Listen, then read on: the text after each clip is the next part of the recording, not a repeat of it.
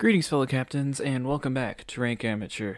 On this episode of Rank Amateur, we're not really featuring a ship per se because I've kind of run out of ships, um, or at least ships that I'm uh, fairly good at and that I am able to confidently say that this is the way you should play them, and uh, that I've had success playing them in such a fashion.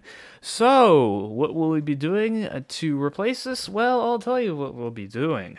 What we'll be doing is a two part episode. The first part is going to be about the SMS Blucher, uh, and that is one of the Admiral Hipper class uh, German heavy cruisers that was sunk early in World War II by some Norwegians hiding behind a gun emplacement. Um, and then the second part is going to be how to kite properly because I notice a lot of people either A, just don't kite at all, and B, don't kite correctly. They'll kite and then they'll swing way too far uh, out broadside and they'll get slapped by a, battleship and sunk. So while I'm no like complete expert on kiting, and it does vary greatly by every ship that you're playing, um, or by every different ship that you play, I will show you some basic guides to vastly improve your kiting from going uh, and sinking right as soon as the going gets tough on your flank to being able to survive and hold and delay a flank for most of the battle. And without further ado, let's get into it.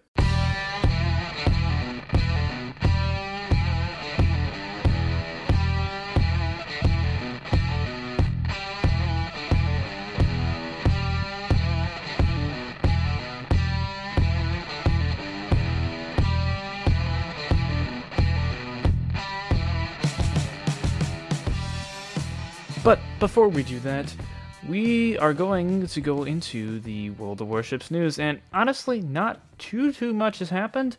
Um, there hasn't been a major update or anything like that. Uh, news is fairly quiet. They have debuted some new ships, most notably uh, the Hyuga and the Vampire 2, or HMAS Vampire 2.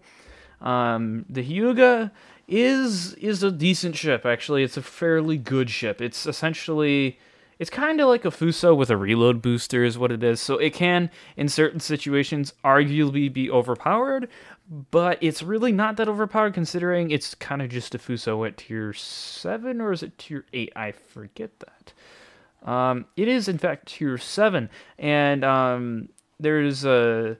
Yeah, it, it's more effective at long range, and there's some missions and stuff that you can do to earn camouflages for it, and that's uh, that's pretty neat. I say that Hyuga's probably probably a pretty good pick for those of you who enjoy your uh, well battleships and Japanese battleships. This is a very solid battleship, and I'm happy to see that um, uh, that they're implementing it. It's a what it is is an Ise class ship, so it's not the Ise. It's the Ise or or it's the Ise sh- sister ship before it was converted into a uh, like half aircraft carrier, half battleship sort of thing.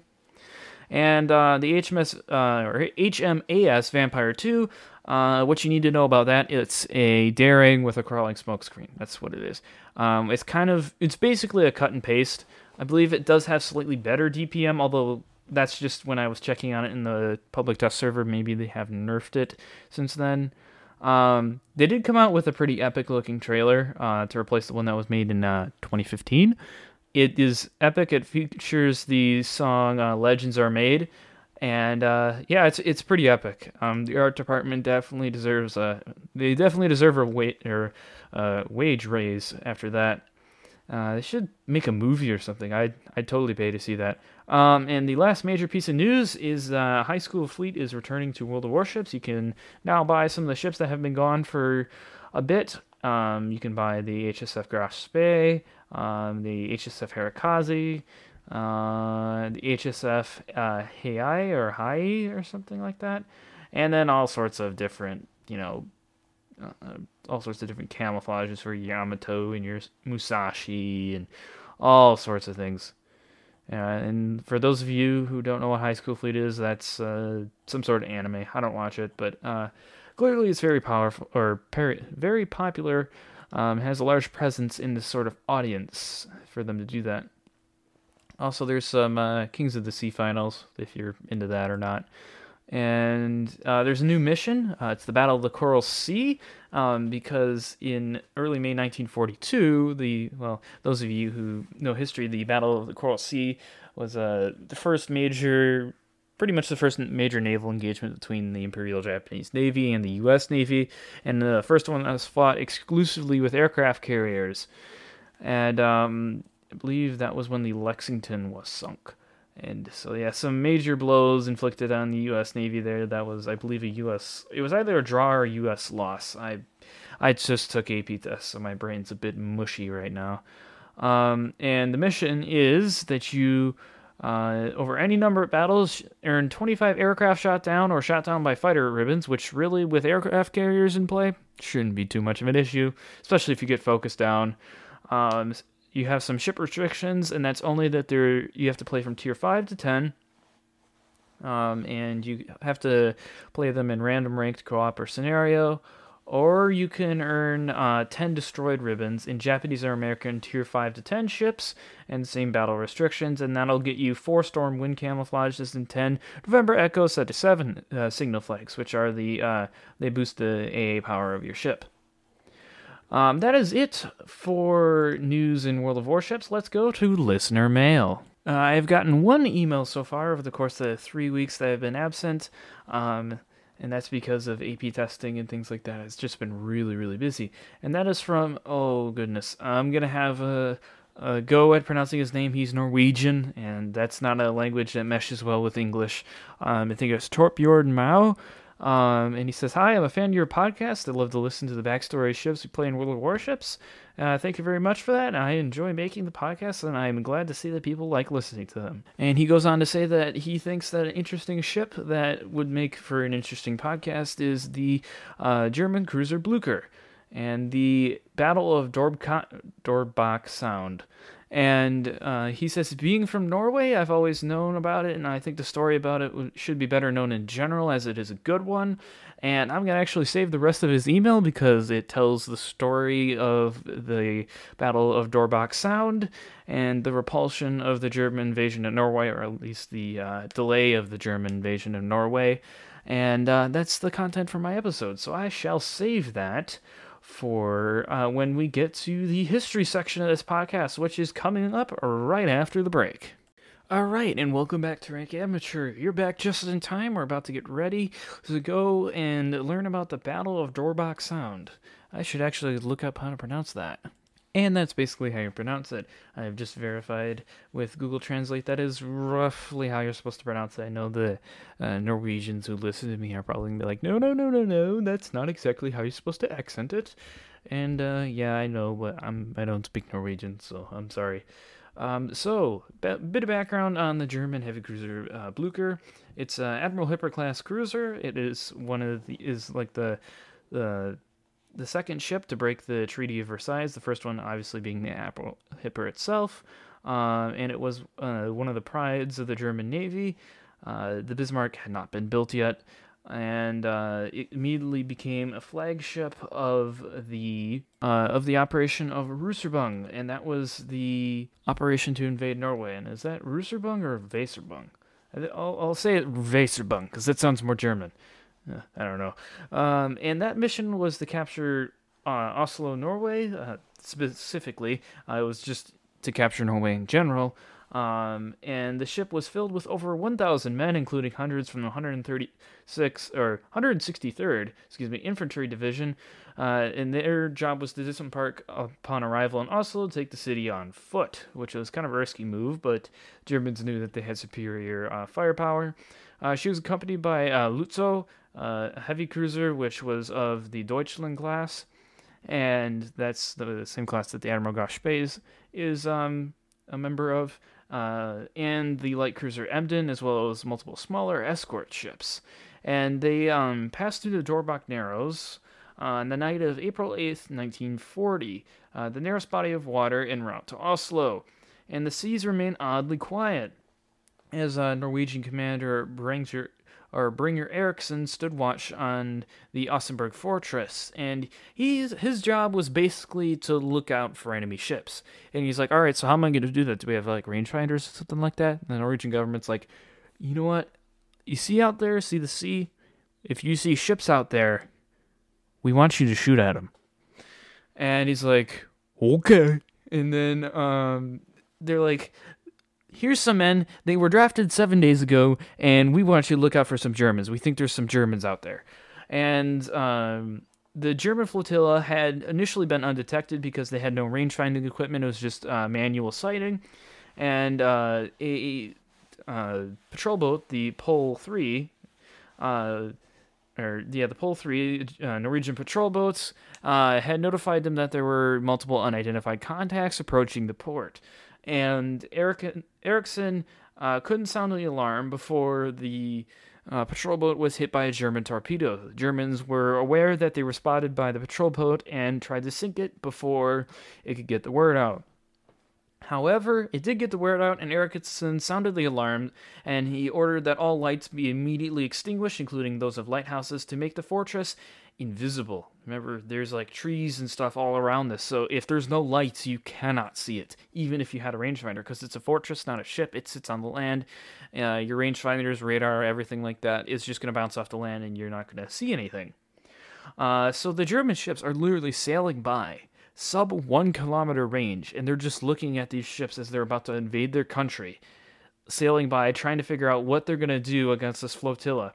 And they're basically just counting them to see if they're like friendly or not, because if you have a lot of ships, chances are they're probably coming to invade.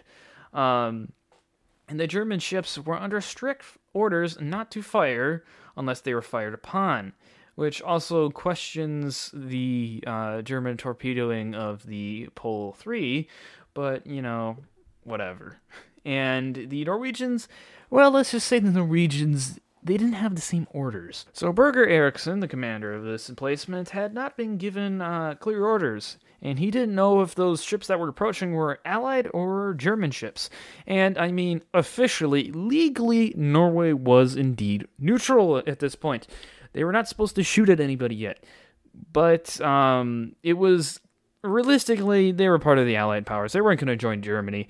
Um, they knew what Germany was doing and what they were planning on doing, so they were not going to join them because they knew they were just going to get taken over later. So push is starting to come to shove right now, and the ships in the flotilla, uh, coincidentally, stop just outside the fortress, just outside the fortress, just under a kilometer away. Like you you could shoot and you shouldn't miss. Doesn't mean you do not miss because you remember you have a crew that's only been uh, in the force for seven days, uh, but you shouldn't miss. It would be very hard to miss.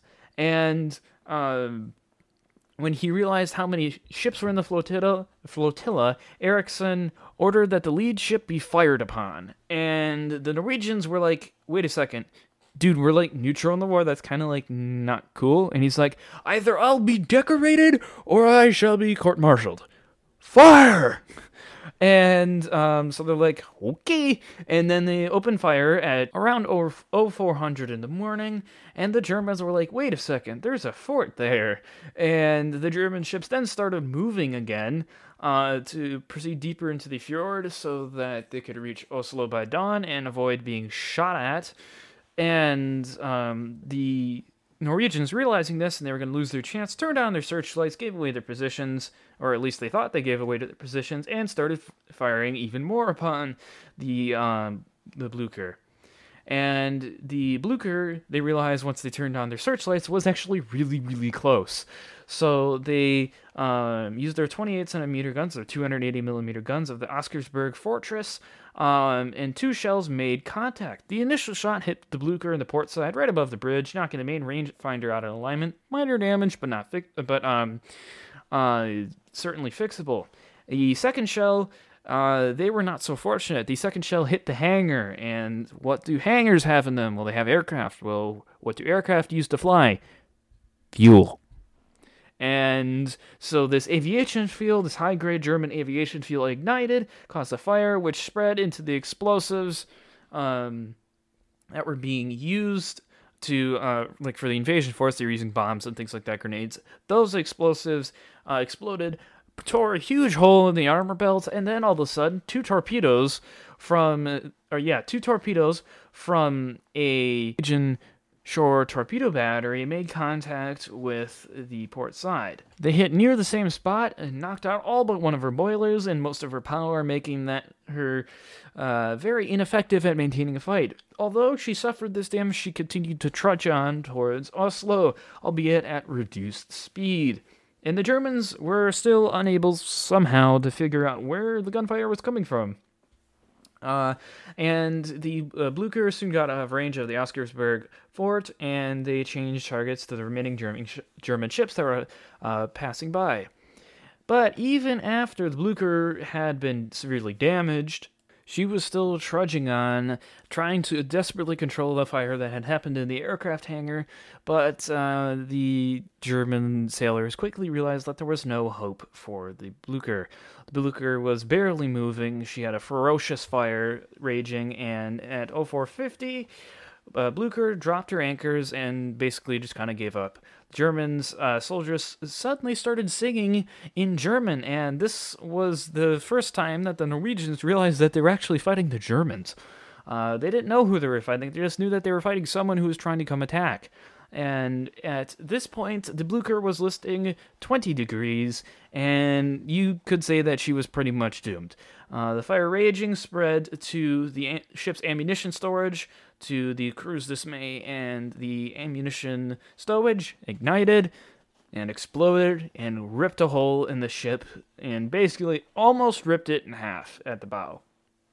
Um, and uh, everyone was ordered to abandon ship. The ship began, or was just exploding and kind of just out of control. Fire was everywhere, and the ship started rolling over to port and sinking. And then the sailors, who didn't really have time to throw down some life rafts, began swimming to shore because they were that close. Um, however, oil was now leaking into the ocean and ignited with a further explosion and fire and killed several hundred soldiers that were swimming to safety, which is a terrible, terrible way to die. A mix between drowning and being burned. I just I can't imagine that and uh, this delayed the German advance into Oslo just enough that the members of the Norwegian parliament and royal family and the gold reserves could be evacuated from the city before the Germans arrived. Um, mostly because there was a huge heavy cruiser blocking their way, and they had to kind of rescue their dudes, their sailors, from uh, a certain. Well, actually, not a certain, because um, they were. It was Norway. They weren't really going to capture them especially since they were now basically German territory. But that was the end of the uh, was it SMS? I always forget the name the naming convention they have for German ships. Uh, Blucher. And uh, what's even more embarrassing of a defeat for the Germans is the fact that the ship was sunk by a fortress that was over a hundred years old, armed with weapons that had been stationed there for almost a half century, and by soldiers who were merely cadets. They hadn't even been on the. Uh, they haven't been conscripted for a month yet. That's literally like pulling a dude off a street, teaching him how to fire a weapon in a week, and then expecting him to take on one of the most advanced warships in the world and sink it. That is that is no no less than amazing for the Norwegians and no less than horrific for the Germans. But even with this loss, they managed to power through Norway. And once Norway was liberated, or actually not once, but after Norway was liberated in 1953, uh, they removed the screws, which are the propellers from the ship. Uh, it does lie 210 feet below the surface in the um, uh, Drobak, or Drobak uh, Narrows today, still. Um, but it had 100,000 cubic feet of oil on board when it sank and that oil was in tanks that were burst and oil has been leaking out. So in the 90s, they went in to try and um, take some of this oil out. It was leaking nearly 13 gallons a day. Um, so the Norwegian government in 1994 sent divers uh, to, or deep sea divers, to the wreck, and they drilled holes in the side and sucked out a few thousand tons of oil. Um, but there was still some tanks on the port side, no starboard side that they couldn't reach because of how the ship was laying. It kind of laying basically capsized, kind of on a cliff in the um or yeah Drobak Narrows, and uh, just part of it was inaccessible. They couldn't get to it. Uh, the ship is too big to take off the the cliff, and they just couldn't get to it. So it still does leak oil to this day, much like the USS Arizona in uh, Pearl Harbor. And not only did they take the screws and the oil, the Norwegian government also took a trophy, and that was the Blucher's anchors. And I mean, anchors are kind of like taking the head of a deer and mounting it on a wall or like the antlers or something like I guess it's more like taking the antlers of a deer, the rack of it, and mounting it on the wall for to like symbolize your kill. Like if you have this huge rack on your wall with like a 15 pointer deer or 16 pointer deer, people like, wow, you actually like killed that thing. That's that's really neat, man. You must be a really good hunter. Uh, that's basically what the Norwegian government did. They're like, all right, we're going to take the anchors, we're going to display it right outside our government office and be like, yeah, we sunk this German ship. Um, and that is, uh, I find pretty interesting and uh, borderline funny. And they also took one of the frames for the seaplanes and put it in a museum, which I guess is uh, reasonable. It's, uh, what was the seaplane? It's an Arvado 196, or no, Arado 196 aircraft. But that is the end of the story for the HM or no, not the HMS, the SMS Blucher. And we will be back with a guide on how to kite properly. All right, welcome back to Rank Amateur. We're about to get on to the second half of today's episode. It's a bit of a shorter episode, and I do apologize for that because I um, kind of ran out of ships to review um, that I'm confident in that I could say, yes, this is just the way you should play your ship. So we're going to do a general guide on how to kite.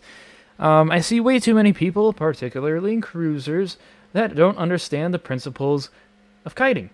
And what is kiting? Well, kiting essentially is realizing that you're in a bad situation, you're outgunned, which happens a lot for people who are playing cruisers. And uh, anybody who's played a cruiser for a significant amount of time, or even not even a significant amount of time, like one battle or two battles, will realize that this happens frequently. Uh, and essentially, what you're going to do is the basic principles of it is you turn around, you have your guns facing backwards, you angle your armor to the nth degree as hard as you can get it angled, and you start just firing and moving your rudder from side to side to try and get as many shells to either miss or hit your uh, stern at such an extreme angle that they ricochet and this is easier in some ships than it is in others. For example, uh, the Buffalo does not generally kite that well under focused fire because A, it has a, what's called a transom stern, and a transom stern is a flat stern, which means that there's no angle on it, which means any shells that hit it will penetrate. Uh, that is, shells that are capable of penetrating 27 millimeters plating.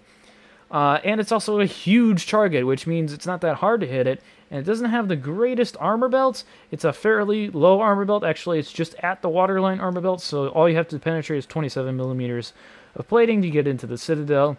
And if you overmatch that, it's really easy just to knock the crap out of a Buffalo.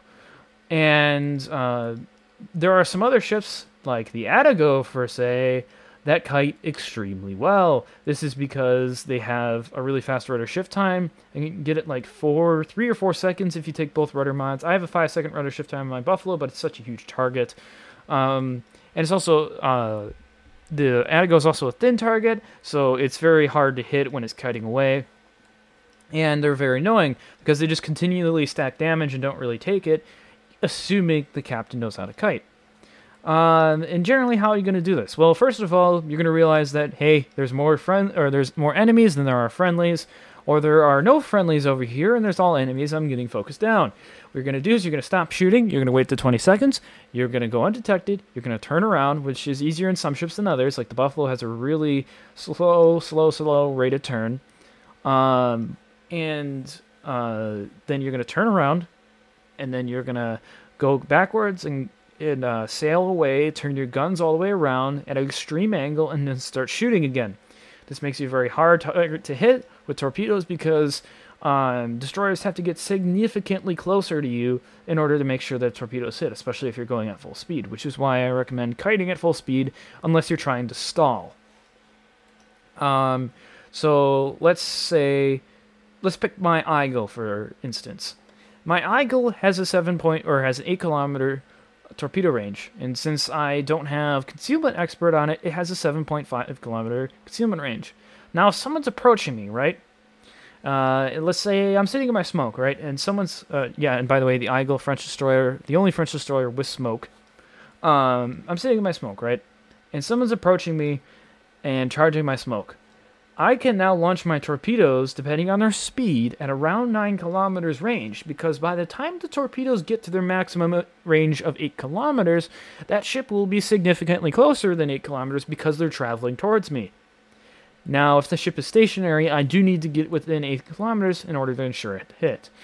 Now, if they're moving away from me, the opposite occurs, because if I launch it at 8 kilometers, the torpedoes will never get there, because the ship is sailing away, which means by the time the torpedoes reach their maximum range of 8 kilometers, the ship is probably 11 kilometers or more away. Probably around 15 at this point. Or, well, maybe not 15, probably like 13, 14 kilometers away, which is significantly farther than the uh, 8 kilometer range of the Eagle's torpedoes. Now, this obviously does vary based on how fast your torpedoes are. If you're the Holland torpedoes, the Holland cannot actually vary its range that much. Uh, it can't really launch torpedoes in advance uh, because of uh, the torpedo, torpedo speed. It's what 86 knots, I think. Your torpedoes will get there so fast, your ship won't, the ship won't have a chance to get in range of your torpedoes to ensure a hit. Now, if you're sailing or if they're sailing away from you, that's better because the ship won't have as much of a chance to get away from your torpedo range, and you'll therefore increase your chance of causing a hit. So that's why it's really good to kite if you're facing a destroyer because they have to get basically within detection range, assuming they're not a shimakaze, uh, in order to launch their torpedoes. Now, uh, battleships have a hard time hitting you because you're a very narrow target, and they often have fairly decent vertical spread, which means that their ship, their uh, shells are not going to spread very far vertically. So, uh, let's say you're targeting a target at 15 kilometers, and the amount of shells that go 15.1 or 14.9 kilometers are very low. But the amount of shells that are going to spread horizontally, so to the side, if you're aiming at a target 15 kilometers, they might go 100 meters one way or 100 meters to the left or to the right. That is usually very bad on um, battleships. I think it's around 300 meters for the North Carolina of horizontal dispersion. Uh, it's pretty terrible. You pretty much can't get, hit a target that is bowing into you that's not a battleship or bow tanking rather. That's the official word for it. So thin cruisers, Atago, even the Buffalo, um, they or narrow cruisers rather, they are very hard to hit and especially low cruisers or cruisers that sit low to the waterline, like my Perth. Uh, it uh, is very hard to hit because it has a low profile for a cruiser, which means that either A, you're going to get over penetrations, or B, you're just going to miss. Um, cruisers with a fast rate of turn are hard to hit because they can turn more quickly. And then obviously, cruisers with good stern armor are usually pretty tough because even if you do hit them, it is hard to get a penetration. I believe the Petropavlovsk has some very, very good armor all the way around. Obviously, it does have that icebreaker bow. Um, it also has an angled stern, so even if you do hit it, it has this like really chunky 100 millimeter, 180 millimeter plating on the stern and parts of it that will ricochet anything. Obviously, got the 50 millimeters of aft end armor belt there, um, but you only do have a 25 millimeter stern. Uh, so yeah, there's uh, there's some some skill to it, recognizing that a situation is not favorable for you. Like if you're in a Petropavlovsk, you it, you're not really gonna kite away as much than say if you're in an Atago, because the Petropavlovsk is kind of a battleship. It's got some stupidly thick front uh, icebreaker bow. It's got a 50 millimeter icebreaker bow. Now, granted, that's only a strip in the bow. Uh, you can penetrate a 25 millimeter uh, plating on the Petropavlovsk in the bow, but that, then you have to get through the Citadel thwartship, which is 170 millimeters, which a lot of cruisers, especially at range, don't have that penetration. Obviously, battleships are not going to have any problem with that, especially if you're angled. The Petropavlovsk has a stupidly thick armor belt. You got 50 millimeters all around, 50 millimeter deck, 50 millimeter armor belt plating, and then lower armor belt, it has 180 millimeters of plating. So when angled, this thing is darn near impossible to penetrate. Therefore, you can tank very, very easily, and you're not going to find yourself needing to um, kite as much because you can simply just deal with the damage that's being dished out to you. Now, let's say you have a Japanese cruiser. Let's let's take what cruiser should I take? We'll take Myoko. Or no, Mogami. We'll take the Mogami for example. Mogami is traditionally a ship that does not tank very well. It's not meant to take well. It's meant to function at range. Um, and it doesn't have very good armor. It only has 25 millimeter plating all around, and it has a pretty much non-existent armor belt. Uh, it has spaced armor, which can get some ricochets and non-penetrations and shatters, but that's only 27 millimeters. So assuming you can overmatch that, which every 16 inch or 406 uh, millimeter gun can penetrate, or larger and penetrate can penetrate. I think 15 inch guns do not overmatch it though. Uh, you have that 100 millimeter armor belt, which really isn't as much as a Petropavlovsk, and if you're caught broadside, that will be the end of you. So this relies on kiting more. The Mogami, however, has very good concealment. Base concealment is 12.1 kilometers. With Concealment Expert and the concealment uh, modification, I believe you can get that down to sub 10 kilometer concealment, which is very good. So let's say you're pushing a flank, right? You're pushing a flank, and uh, an enemy Bismarck, an enemy Lion, an enemy North Carolina. They show up. So you obviously can't take that. You're only a cruiser, so you know that you're going to delay. You need to just stall them so your team can push through the other flank and hopefully get uh, either the enemy's base or get them in a crossfire. So you're just drawing their attention. You're a diversion. What you're going to do is you're going to go undetected. You're not going to shoot your guns because you're a thinking man. And you're going to turn the ship around. Then you're going to get those turrets turned back towards the target. And you're going to angle as far as you can. Now, the Mogami has some pretty decent firing angles. Actually, some would say it has good firing angles. Although that middle turret in the front doesn't have that great of firing angles. Um, and you're going to fire your Japanese ridiculous high explosive and you're going to burn them down, if they're, assuming they're foolish enough to chase you. If they're chasing you, you could burn them down, and then you can use your or uh, quadruple the torpedo tube launchers. Remember, you have four of them, total of 16 torpedoes, and you're going to launch those in the water because remember what I said: ships pursuing you. Uh, you have a larger effective torpedo range or longer effective torpedo range. So you dump them in your wake and hope that they hit something. And if they do hit something, you might actually take out one of them, or two of them, or all of them.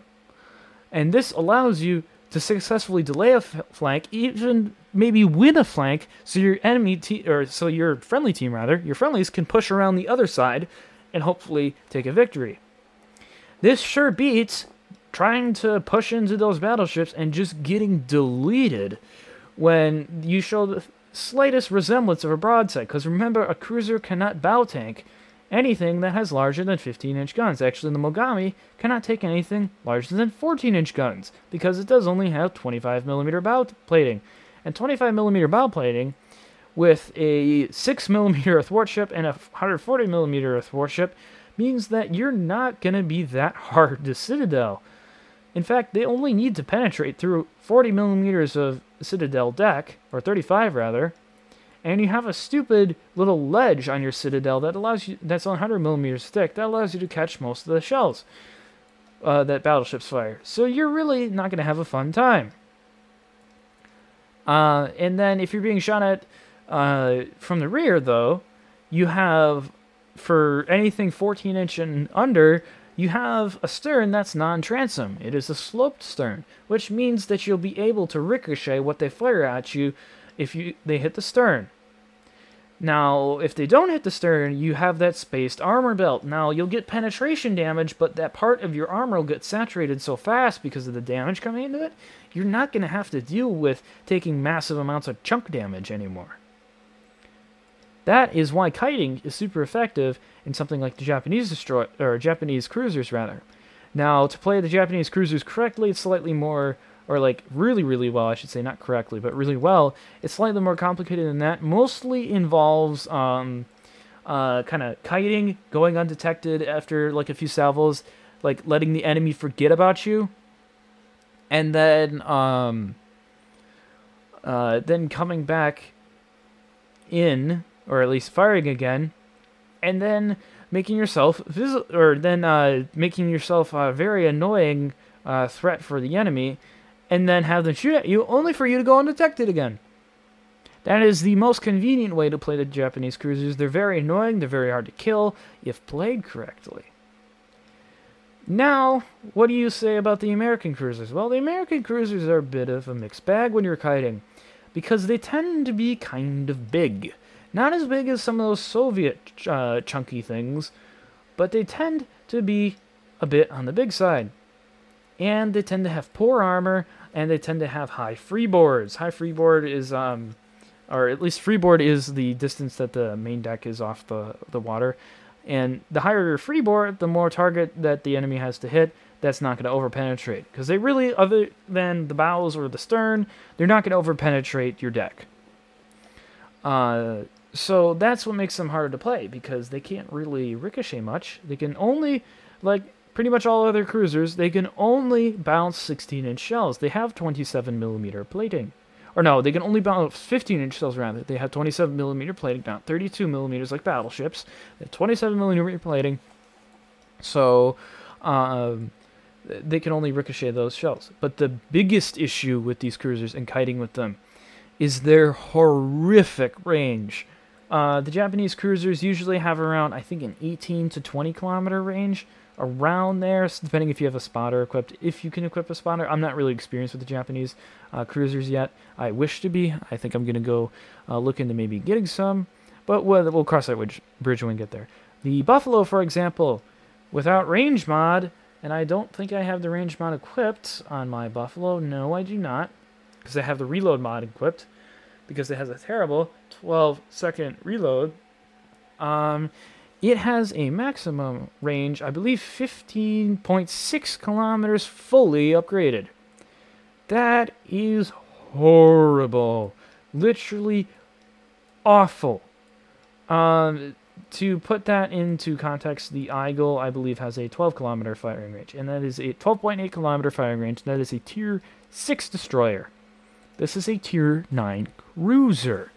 So you will often be spotted and getting shot at and blapped from things you either A, can't see, or B, can't do anything about because they're outside your maximum range. So, that is why you don't equip radar. That is why you equip spotting aircraft, or at least when you can't. You said, well, this still hasn't addressed um, uh, how you're going to kite. Well, what you're going to do is you're going to get uh, or at least as soon as you recognize that your situation is not good, if you stay here, you're going to die. What you're going to do is you're going to launch that spotter plane. That spotter plane will give you like a 18-ish kilometer range. I think it's around there, which is not bad. Certainly not terrible for uh, a tier 9 cruiser. And then you're going to use that to kite at maximum range. And that's going to last, I forget the duration. I should memorize it that thing will last 100 seconds. So that is uh, that is a minute 40 seconds. So you'll, you'll shoot, you'll shoot, you'll cause fires, you'll do pen damage if you're firing AP at a cruiser, and you'll you'll do some damage. You'll definitely annoy the team, the enemy team, and they'll probably be shooting at you.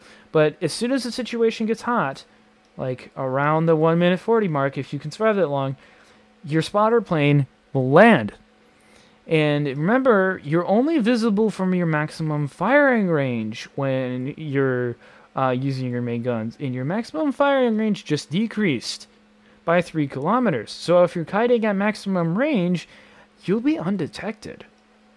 And this is advantageous because when stuff gets hot and you need to like turn around to because you're about to hit the border, your spotter plane lands, you go undetected, and you can sail away. I can't tell you how many times that concept has saved me when I'm playing my Buffalo. Stuff's getting hot. I'm starting to get low on health. I need to get that heal off, or the heal's on cooldown, and my spotter plane lands, and I'm good. I can I can heal back the damage, or most of the damage, and I can put myself in a better position for success. And they're like, "Well, Jaden, why did you just sit behind an island the whole time?" Well, a Deadeye exists, or at least for now. And B, B is that this ship is huge. You can't sit behind it. Good luck trying to find an island you can sit behind with a buffalo and not have your front or or your bow or stern sticking out somewhere. You can't really. They don't really exist. With the Baltimore, you could find some, especially since the Baltimore is pretty maneuverable, stealthy. You can move around easily. This thing's not maneuverable. It's not really stealthy, and it's huge. So that is something. That is basically how you're supposed to kite. And people are like, well, you didn't mention the Soviet ships. Well, I kind of did. You don't really kite in Soviet ships. That's because they're so overpowered that, or well, I guess they're not so overpowered. They are definitely very, very strong, borderline overpowered, uh, if not overpowered. Um, you don't really need the kite. I mean, even the Alexander Nevsky has some fairly, fairly strong armor. And I mean, it also has 180 millimeter guns on a light cruiser, but it has that 50 millimeter icebreaker bow on a light cruiser. It doesn't have as good of a stern as the Petropavlovsk does, and obviously it's got a terrible detection range because it's got an armored point that's like super high up on the mast. Um, but it has that weird cheeky like stern plate that allows you to ricochet stuff. Um, but you don't really need to kite because you can bow take most things. Granted, it does have the 25 millimeter plating on part of it, but good luck trying to citadel this thing when it's angled. I would challenge you to try. And considering this thing can citadel a Bismarck from close range, because of its super ridiculous uh, uh, penetration, I don't think you really need to kite that much. And if you do, if the situation turns out to be so bad that even an Alexander Nevsky, Dmitry Donskoy, uh, Petropavlovsk, or Riga needs to kite, you you basically try to go undetected. Although good luck doing that in uh, Riga or uh, Petropavlovsk or something. You try to go undetected, and then uh, turn around, get yourself in a better position, uh, angled hopefully more, and then you kite. Just like how I told you.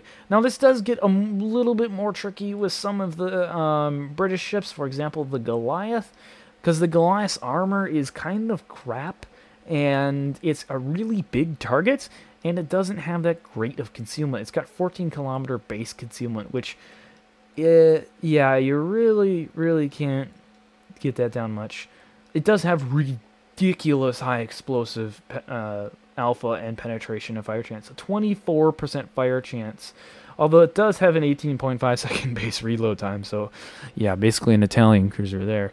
Uh, but its HE alpha is 3,850 with 12 guns. So yeah, there's an 11k. Um, I, it's not uncommon to see Goliath set multiple fires and do like 11k damage with the high explosive. But these things often find themselves in disadvant- or disadvantageous positions when they're kiting, or when they're um, approaching a target. So what they what you should do is try and go undetected uh, try not to get in a situation where you're so close to the Goliath that you cannot go undetected. And then, um, uh, then start kiting. And since this thing has a kind of, it does have a transom stern, but a very small one at that. Um, it has a 203 millimeter thick armor belt and a 30 millimeter uh, plating on the deck, or 40 millimeter plating on the deck and 30 millimeter plating on the upper uh, armor belt, which means you can ricochet most uh, most battleship shells, excluding the 18-inch ones, are like the Georgia, the Thunder, the Yami, the, or the Yami, the Musashi. Uh, you can't ricochet those, but you're just gonna try and dodge. You're gonna use your rudder, and then if need be, get out, just get out of range and go undetected. So that is basically the gist of kiting. Uh, things you shouldn't do. Uh, don't ever, ever, ever, ever, ever turn when you could get shot at. Wait for them to blow their um, shells at you, and hopefully they'll ricochet off your belt or your bow, depending on the size of the, their uh, guns. And then, then turn. Wait for them to be reloading. Time the reload, complete the turn, and then then you'll be fine. Preferably, you want to be undetected, but don't ever if I mean, if you can't go undetected, don't ever just turn. That is never, ever, ever, ever a good idea.